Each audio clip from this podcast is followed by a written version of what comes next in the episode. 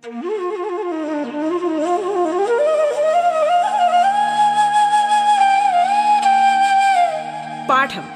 കേട്ടു പഠിക്കാൻ റേഡിയോ കേരളയിലൂടെ.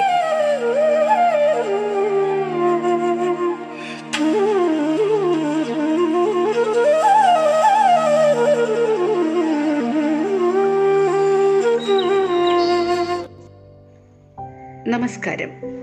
പാഠത്തിന്റെ ഇന്നത്തെ അധ്യായത്തിൽ ഞാൻ നിങ്ങളോടൊപ്പം ഭാവന ആർ കൊല്ലം ജില്ലയിൽ മയിലോട് ക്ഷേത്രപ്രവേശന സ്മാരക വൊക്കേഷണൽ ഹയർ സെക്കൻഡറി സ്കൂളിലെ ഫിസിക്കൽ സയൻസ് വിഭാഗം അധ്യാപിക. ഇന്ന് നമ്മൾ ഒൻപതാം ക്ലാസ്സിലെ ഊർജതന്ത്രം വിഷയത്തിലെ പ്രവൃത്തി ഊർജം പവർ വർക്ക് എനർജി പവർ എന്ന പാഠത്തിൽ കഴിഞ്ഞ ക്ലാസ്സിൽ പഠിച്ചതിന്റെ തുടർച്ചയാണ് പഠിക്കുന്നത്. ഊർജം എന്താണെന്നും ഊർജത്തിന്റെ വിവിധ രൂപങ്ങൾ ഏതൊക്കെയാണെന്നും നമ്മൾ കഴിഞ്ഞ ക്ലാസ്സിൽ ചർച്ച ചെയ്തിരുന്നു. ഓർമ്മിക്കുന്നുണ്ടോ? എന്താണ് ഊർജം പ്രവൃത്തി ചെയ്യാനുള്ള കഴിവാണ് ഊർജം അങ്ങനെ നമ്മൾ പഠിച്ചിരുന്നു. ഒരു വസ്തുവിനെ ഉയർത്തണമെങ്കിൽ പ്രവൃത്തി ചെയ്യണം എന്നും ആ പ്രവൃത്തി ചെയ്യാൻ നമ്മൾ എന്താണോ പ്രയോജനപ്പെടുത്തിയത് അതാണ് ഊർജമെന്നും നമ്മൾ കഴിഞ്ഞ ക്ലാസ്സിൽ പറഞ്ഞിരുന്നു. അല്ലെങ്കിൽ പ്രവൃത്തി ചെയ്യാനുള്ള കഴിവാണ് ഊർജം അല്ലെങ്കിൽ energy energy is the capacity for doing work ഊർജത്തിന്റെ unit എന്താണ്? അതും നമ്മൾ പഠിച്ചുവല്ലോ. പ്രവൃത്തിയുടെ യൂണിറ്റ് തന്നെയാണ് ഊർജത്തിന്റെയും യൂണിറ്റ് അല്ലേ? ജൂൾ എന്നതാണ് രണ്ടിന്റെയും യൂണിറ്റ് ഏതൊക്കെയാണ് വിവിധ ഊർജ രൂപങ്ങൾ? വിവിധ തരം ഊർജ രൂപങ്ങളുടെ പേരുകൾ നമ്മൾ പറഞ്ഞു കഴിഞ്ഞ ക്ലാസ്സിൽ. അത് ഓർക്കുന്നുണ്ടോ? നമുക്കൊന്ന് പറഞ്ഞു നോക്കാം. എന്തൊക്കെയാണ് ഊർജ രൂപങ്ങൾ യാന്ത്രികോർജം അല്ലെങ്കിൽ മെക്കാനിക്കൽ എനർജി താപോർജം അല്ലെങ്കിൽ ഹീറ്റ് എനർജി വൈദ്യുതോർജം അല്ലെങ്കിൽ ഇലക്ട്രിക്കൽ എനർജി പ്രകാശോർജം അഥവാ ലൈറ്റ് എനർജി രാസോർജം അല്ലെങ്കിൽ കെമിക്കൽ എനർജി കാന്തികോർജം അഥവാ മാഗ്നറ്റിക് എനർജി ഇവയെല്ലാം ഊർജത്തിന്റെ വിവിധ രൂപങ്ങളാണ് അല്ലേ? യാന്ത്രികോർജം രണ്ട് തരം ഉണ്ടെന്ന് നമ്മൾ പഠിച്ചുവല്ലോ. അവ ഏതൊക്കെയാണ് ഓർമ്മയുണ്ടോ? അവ ഗതികോർജവും ഗതികോർജം അല്ലെങ്കിൽ കൈനറ്റിക് എനർജിയും സ്ഥിതികോർജം അല്ലെങ്കിൽ പൊട്ടൻഷ്യൽ എനർജിയും ആണ്. യാന്ത്രികോർജത്തിന്റെ രണ്ട് രൂപങ്ങളാണ് സ്ഥിതികോർജവും ഗതികോർജവും ഒരു വസ്തുവിനെ അതിന്റെ ചലനം കൊണ്ട് ലഭ്യമാകുന്ന ഊർജമാണ് ഗതികോർജം. ഒരു വസ്തുവിന് അതിന്റെ സ്ഥാനം കൊണ്ട് ലഭ്യമാകുന്ന ഊർജമാണ് സ്ഥിതികോർജം. ഒരു വസ്തുവിന് അതിന്റെ ചലനം കൊണ്ട് ലഭ്യമാകുന്ന ഊർജമാണല്ലോ ഗതികോർജം. അങ്ങനെയാണെങ്കിൽ ചലിക്കുന്ന എല്ലാ വസ്തുക്കൾക്കും ഗതികോർജം ഉണ്ടായിരിക്കുകയില്ലേ? തീർച്ചയായും ചലിക്കുന്ന വസ്തുക്കൾക്കെല്ലാം ഗതികോർജം ഉണ്ടായിരിക്കും. അപ്പോൾ ഗതികോർജത്തിന് ഉദാഹരണങ്ങൾ എന്തൊക്കെയായിരിക്കും നമുക്ക് നോക്കിയാലോ. വീശുന്ന കാറ്റ് പറക്കുന്ന പക്ഷി ഒഴുകുന്ന ജലം ഓടുന്ന വാഹനങ്ങൾ ഇവയ്ക്കെല്ലാം ഗതികോർജം ഉണ്ടായിരിക്കും. ഒരു വസ്തുവിന് ചലനം മൂലം ലഭിക്കുന്ന ഊർജമാണ് ഗതികോർജം.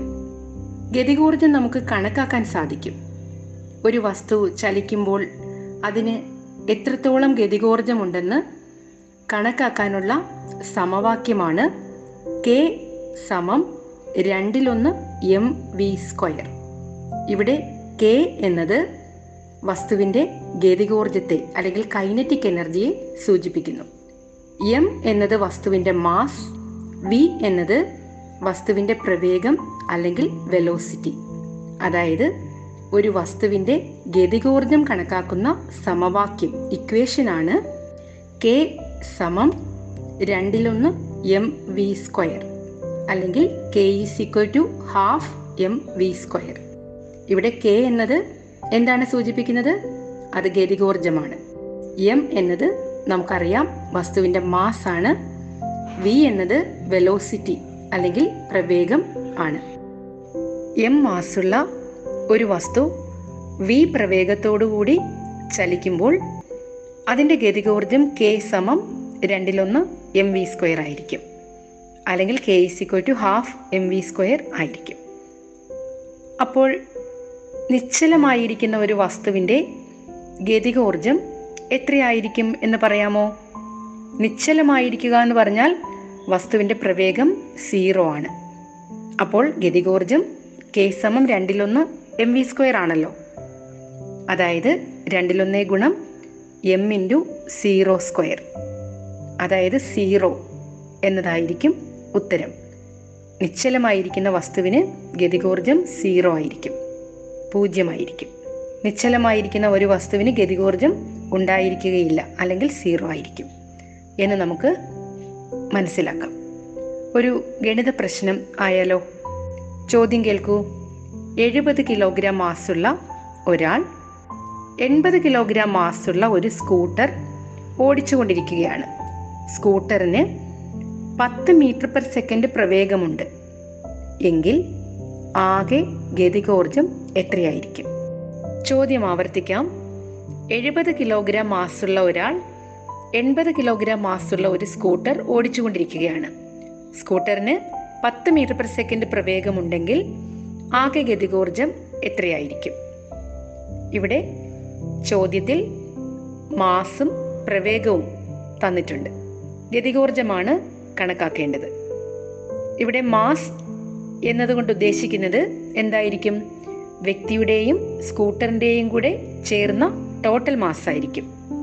അപ്പോൾ എം സമം എഴുപത് പ്ലസ് എൺപത് അതായത് നൂറ്റി അൻപത് കിലോഗ്രാം ആണ് സിസ്റ്റത്തിന്റെ total mass velocity V is equal to ten metre per second ഗതികോർജം kinetic energy equation half M V square ആണല്ലോ.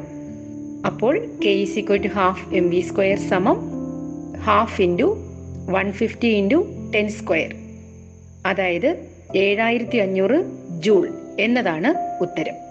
ഇവിടെ ഏഴായിരത്തി അഞ്ഞൂറ് ജൂളിനെ ആയിരം കൊണ്ട് ഭാഗിച്ച് ഏഴ് ദശാംശം അഞ്ച് കിലോ ജൂൾ എന്ന് വേണമെങ്കിലും നമുക്ക് എഴുതാൻ സാധിക്കും. ജൂളിനെ കിലോ ജൂളിലേക്ക് മാറ്റാൻ ആയിരം കൊണ്ട് ഹരിക്കണമെന്നറിയാമല്ലോ. ഏഴായിരത്തി അഞ്ഞൂറ് ജൂൾ എന്നതാണ് ഉത്തരം. അല്ലെങ്കിൽ ഏഴ് ദശാംശം അഞ്ച് കിലോ ജൂൾ. അതാണ് ഉത്തരമായി ലഭിക്കുന്നത്. മറ്റൊരു ചോദ്യം നോക്കൂ. ആയിരത്തി അഞ്ഞൂറ് കിലോഗ്രാം മാസുള്ള ഒരു കാർ ഇരുപത് മീറ്റർ പെർ സെക്കൻഡ് വേഗത്തോടെ സഞ്ചരിച്ചു കൊണ്ടിരിക്കുമ്പോൾ അതിന് എത്ര ഗതികോർജം ഉണ്ടായിരിക്കും? ചോദ്യം ആവർത്തിക്കാം. ആയിരത്തി അഞ്ഞൂറ് കിലോഗ്രാം മാസുള്ള ഒരു കാർ ഇരുപത് മീറ്റർ പെർ സെക്കൻഡ് വേഗത്തോടെ സഞ്ചരിച്ചു കൊണ്ടിരിക്കുമ്പോൾ അതിന് എത്ര ഗതികോർജം ഉണ്ടായിരിക്കും?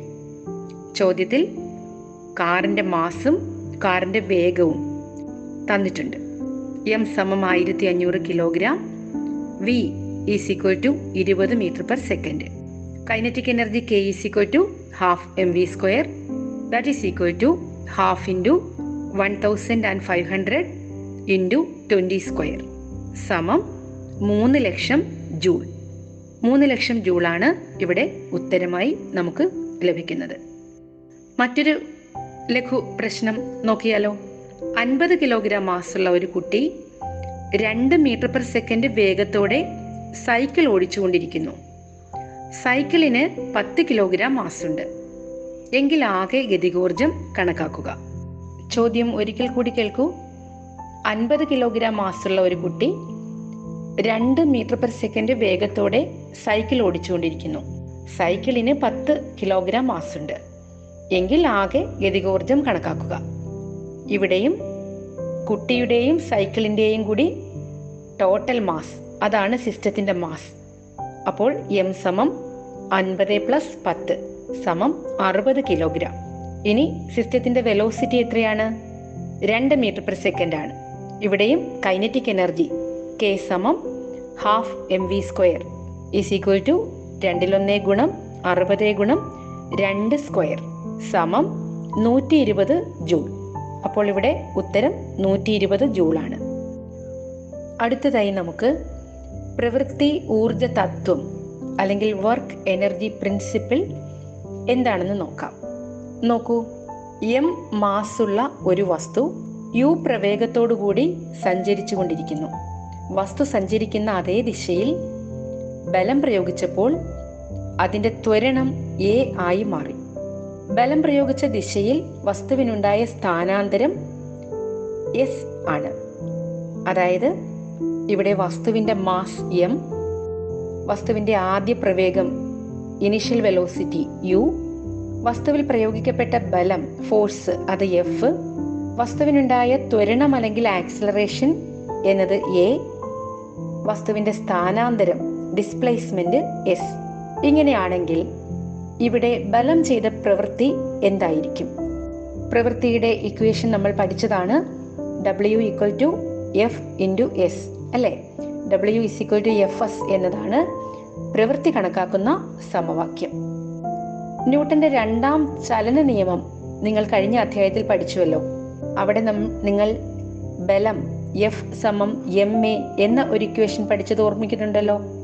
അപ്പോൾ ഇവിടെ പ്രവൃത്തി W is equal to F S എന്നത് W equal to M A into S എന്ന് എഴുതാമല്ലോ നമുക്ക്.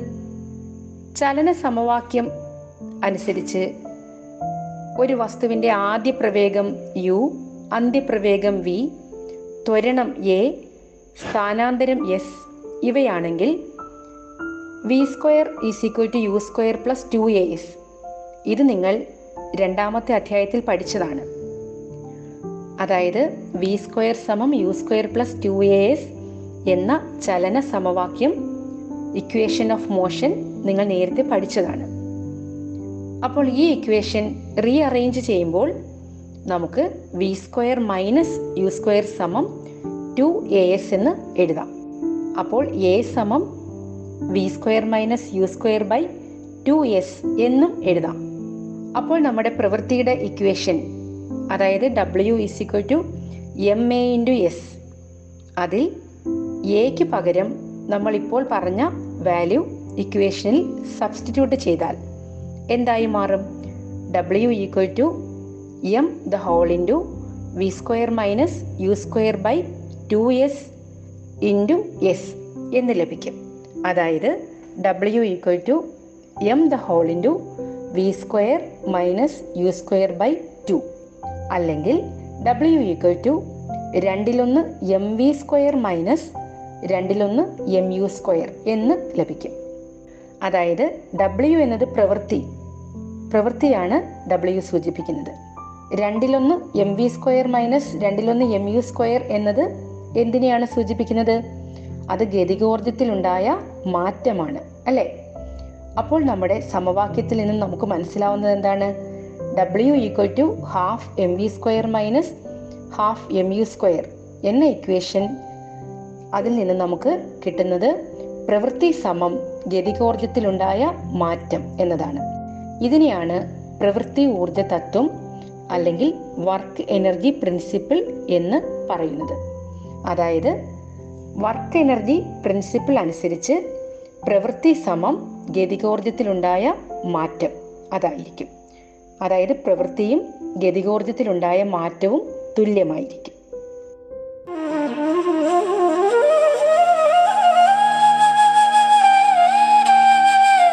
പാഠം കേട്ടു പഠിക്കാൻ റേഡിയോ കേരളയിലൂടെ. പാഠത്തിൽ ഇനി ഇടവേള.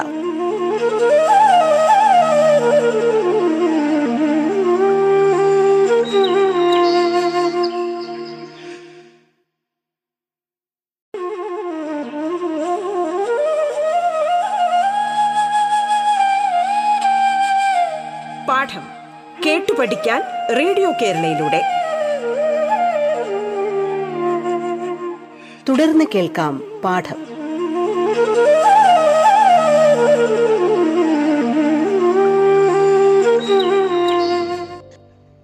അടുത്തതായി പ്രവൃത്തി ഊർജ തത്വം അടിസ്ഥാനപ്പെടുത്തി ഒരു ലഘു പ്രശ്നം സോൾവ് ചെയ്യാം. ചോദ്യം കേൾക്കൂ. രണ്ട് കിലോഗ്രാം മാസുള്ള ഒരു വസ്തു നിശ്ചലാവസ്ഥയിലാണ്. ഈ വസ്തുവിൽ അഞ്ച് ന്യൂട്ടൺ ബലം പത്ത് സെക്കൻഡ് സമയത്തേക്ക് പ്രയോഗിച്ചാൽ പ്രവൃത്തി എത്രയായിരിക്കും? ചോദ്യം ഒരിക്കൽ കൂടി വായിക്കാം. രണ്ട് കിലോഗ്രാം മാസുള്ള ഒരു വസ്തു നിശ്ചലാവസ്ഥയിലാണ്. ഈ വസ്തുവിൽ അഞ്ച് ന്യൂട്ടൺ ബലം പത്ത് സെക്കൻഡ് സമയത്തേക്ക് പ്രയോഗിച്ചാൽ പ്രവൃത്തി എത്രയായിരിക്കും?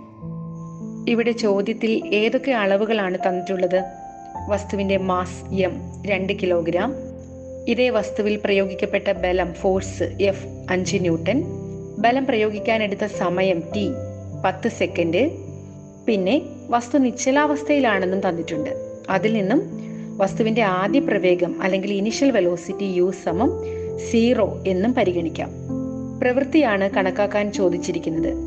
പ്രവൃത്തി ഡബ്ല്യു സമം half M V square minus half M U square ഇത് പ്രവൃത്തി ഊർജ തത്വം അനുസരിച്ചാണ് ഡബ്ല്യു സമം half M V square minus half M U square എന്നുള്ള ഇക്വേഷൻ നമ്മൾ ഉപയോഗിക്കുന്നത്. ഇവിടെ വിയുടെ വില അതായത് വസ്തുവിന്റെ ഫൈനൽ വെലോസിറ്റി ചോദ്യത്തിൽ തന്നിട്ടില്ല. അത് കണക്കാക്കാനായി വി സമം യു പ്ലസ് എ ടി എന്ന ചലന സമവാക്യം നമുക്ക് ഉപയോഗിക്കാം. പക്ഷേ അവിടെ എയുടെ വില തന്നിട്ടില്ലാത്തതിനാൽ എഫ് സമം എം എ എന്ന സമവാക്യത്തിൽ നിന്നും എ സമം എഫ് ബൈ എം അതായത് അഞ്ച് ബൈ രണ്ട് സമം രണ്ട് ദശാംശം അഞ്ച് മീറ്റർ പെർ സെക്കൻഡ് സ്ക്വയർ അതാണ് ആക്സിലറേഷന്റെ വില. അപ്പോൾ എയുടെ വില രണ്ട് ദശാംശം അഞ്ച് എന്നതാണ്. ഇത് ചലന സമവാക്യമായ V is equal to U plus A T എന്ന സമവാക്യത്തിൽ ആരോപിക്കുമ്പോൾ വി സമം സീറോ പ്ലസ് രണ്ട് ദശാംശം അഞ്ച് ഇന്റു പത്ത് അതായത് ഇരുപത്തിയഞ്ച് മീറ്റർ പെർ സെക്കൻഡ് എന്ന് ലഭിക്കും.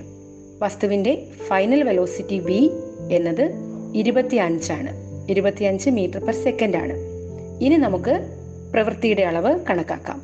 പ്രവൃത്തി ഊർജ തത്വം അനുസരിച്ച് ഡബ്ല്യു സമം half M V square minus half M U square സമം രണ്ടിലൊന്നേ ഗുണം രണ്ടേ ഗുണം ഇരുപത്തഞ്ച് സ്ക്വയർ മൈനസ് സീറോ സമം രണ്ടിലൊന്നേ ഗുണം രണ്ടേ ഗുണം അറുന്നൂറ്റി ഇരുപത്തിയഞ്ച്. അതായത് അറുന്നൂറ്റി ഇരുപത്തിയഞ്ച് ജൂൾ എന്നതാണ് ഉത്തരമായി നമുക്ക് ലഭിക്കുന്നത്. അടുത്തതായി നമുക്ക് സ്ഥിതികോർജം അഥവാ പൊട്ടൻഷ്യൽ എനർജി എന്താണെന്ന് നോക്കാം. നോക്കൂ വസ്തുക്കളെ ഉയർത്തണമെങ്കിൽ അതിൽ പ്രവൃത്തി ചെയ്യണം എന്ന് നമ്മൾ പഠിച്ചുവല്ലോ. അതായത് തറയിലിരിക്കുന്ന ഒരു വസ്തുവിനെ മുകളിലേക്ക് ഉയർത്തണമെന്നിരിക്കട്ടെ. അവിടെ ഗുരുത്വാകർഷണ ബലത്തിനെതിരായാണ് വസ്തുവിൽ പ്രവൃത്തി ചെയ്യേണ്ടി വരുന്നത്. ആ ചെയ്യപ്പെടുന്ന പ്രവൃത്തി ആ വസ്തുവിൽ ഊർജമായിട്ട് സംഭരിക്കപ്പെടുകയും ചെയ്യും. അപ്പോൾ പ്രവൃത്തിയുടെ അളവ് എത്രയാണോ അത് തന്നെ ആയിരിക്കും അവിടെ വസ്തുവിൽ സംഭരിക്കപ്പെടുന്ന ഊർജത്തിന്റെയും അളവ്. അതായത് പ്രവൃത്തിയും ഊർജവും തുല്യമായിരിക്കും. ഇനി പ്രവൃത്തിയുടെ അല്ലെങ്കിൽ ഊർജത്തിന്റെ അളവ് വസ്തുവിനെ ഉയർത്തേണ്ട ഹൈറ്റുമായിട്ട് എങ്ങനെ ബന്ധപ്പെട്ടിരിക്കുന്നു എന്ന് നോക്കാം. അതിനായി പാഠപുസ്തകത്തിലെ ചിത്രം അഞ്ച് ദശാംശം എട്ട് നോക്കൂ. എം മാസുള്ള ഒരു വസ്തുവിനെ വ്യത്യസ്ത ഉയരങ്ങളിൽ എത്തിക്കുമ്പോൾ ചെയ്യപ്പെട്ട പ്രവൃത്തിയുടെ അളവ് ചിത്രത്തിൽ കാണിച്ചിട്ടുണ്ട് അല്ലേ? എച്ച് വൺ ഉയരത്തിൽ എത്തിയപ്പോൾ ചെയ്യപ്പെട്ട പ്രവൃത്തി എത്രയാണ്? അത് എം ജി എച്ച് വൺ ആണല്ലോ. എച്ച് ടു ഉയരത്തിൽ എത്തിയപ്പോഴോ? അത് എം ജി എച്ച് ടു ആണ് അല്ലേ? അപ്പോൾ എച്ച് ത്രീ ഉയരത്തിൽ എത്തിക്കാൻ ചെയ്യപ്പെട്ട പ്രവൃത്തി എത്രയാണ്? എം ജി എച്ച് ത്രീ അല്ലേ? ആണ്. ഇവയിൽ കൂടിയ ഉയരം ഏതാണ്? H one H two H three ഇവയിൽ കൂടിയ ഉയരം എച്ച് ത്രീ ആണ് അല്ലേ? അപ്പോൾ ഏറ്റവും കൂടിയ ഉയരത്തിൽ എത്തിക്കാൻ വേണ്ടിയാണ് ഏറ്റവും കൂടുതൽ പ്രവൃത്തി ചെയ്യേണ്ടി വന്നത്. തറയിൽ നിന്ന് ഏത് ഉയരത്തിൽ എത്തിയപ്പോഴാണ് വസ്തുവിൽ ഏറ്റവും കൂടുതൽ പ്രവൃത്തി ചെയ്യപ്പെട്ടത്? എച്ച് ത്രീ ഉയരത്തിലാണല്ലോ അല്ലേ? ചെയ്യപ്പെട്ട പ്രവൃത്തിയുടെ അളവ് വസ്തുവിന് ലഭിക്കുന്ന ഊർജത്തിന്റെ അളവിന് തുല്യമായിരിക്കും. എങ്കിൽ ഏറ്റവും കൂടുതൽ ഊർജം ലഭിക്കുന്നത് വസ്തു ഏത് സ്ഥാനത്തായിരിക്കുമ്പോഴായിരിക്കും? തറയിൽ നിന്നുള്ള ഉയരം കൂടുമ്പോഴാണോ? കുറയുമ്പോഴാണോ? തറയിൽ നിന്നുള്ള ഉയരം കൂടുമ്പോൾ തന്നെയായിരിക്കും. ഒരു വസ്തു മുകളിലേക്ക് ഉയർത്തപ്പെടുമ്പോൾ ഗുരുത്വാകർഷണ ബലത്തിനെതിരായി ചെയ്യപ്പെടുന്ന പ്രവൃത്തി വസ്തുവിൽ അധിക ഊർജമായി സംഭരിക്കപ്പെടുന്നു. അതിനാൽ ഉയരം കൂടുന്തോറും ഊർജം കൂടിക്കൂടി വരുന്നു. ഒരു വസ്തുവിൽ സ്ഥാനം കൊണ്ട് ലഭ്യമാകുന്ന ഊർജമാണ് സ്ഥിതികോർജം അതായത് സ്ഥിതികോർജം കണക്കാക്കുന്ന സമവാക്യം യു സമം എം ജി എച്ച് എന്നതാണ്. ഇവിടെ യു എന്നത് സ്ഥിതികോർജം എം എന്നത് വസ്തുവിന്റെ മാസ് ജി എന്നത് ആക്സിലറേഷൻ ഡ്യൂ ടു ഗ്രാവിറ്റി അല്ലെങ്കിൽ ഗ്രാവിറ്റി മൂലമുള്ള ത്വരണം എച്ച് എന്നത് ഉയരം ഇവയാണ്. സ്ഥാനം കൊണ്ട് വസ്തുക്കൾക്ക് ലഭ്യമാകുന്ന ഊർജമാണല്ലോ സ്ഥിതികോർജം എങ്കിൽ അത്തരത്തിൽ സ്ഥിതികോർജം കൈവരുന്ന സന്ദർഭങ്ങൾ ഏതൊക്കെയായിരിക്കും? ഒരു വസ്തുവിന് അതിന്റെ സ്ഥാനം കൊണ്ട് സ്ഥിതികോർജം വരുന്ന സന്ദർഭങ്ങൾ ആലോചിച്ച് നോക്കൂ. തെങ്ങിലുള്ള തേങ്ങ റിസർവോയറിലെ ജലം അല്ലെങ്കിൽ അണക്കെട്ടിലെ ജലം ടെറസിലിരിക്കുന്ന പൂച്ചട്ടി ഇവയെല്ലാം സ്ഥിതികോർജം ഉണ്ടായിരിക്കുന്ന സന്ദർഭങ്ങളാണ്.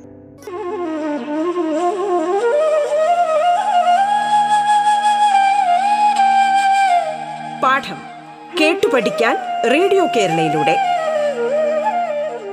പാഠത്തിന്റെ ഇന്നത്തെ അധ്യായം പൂർണമാകുന്നു. ഇനി അടുത്ത ദിവസം കേൾക്കാം. നമസ്കാരം.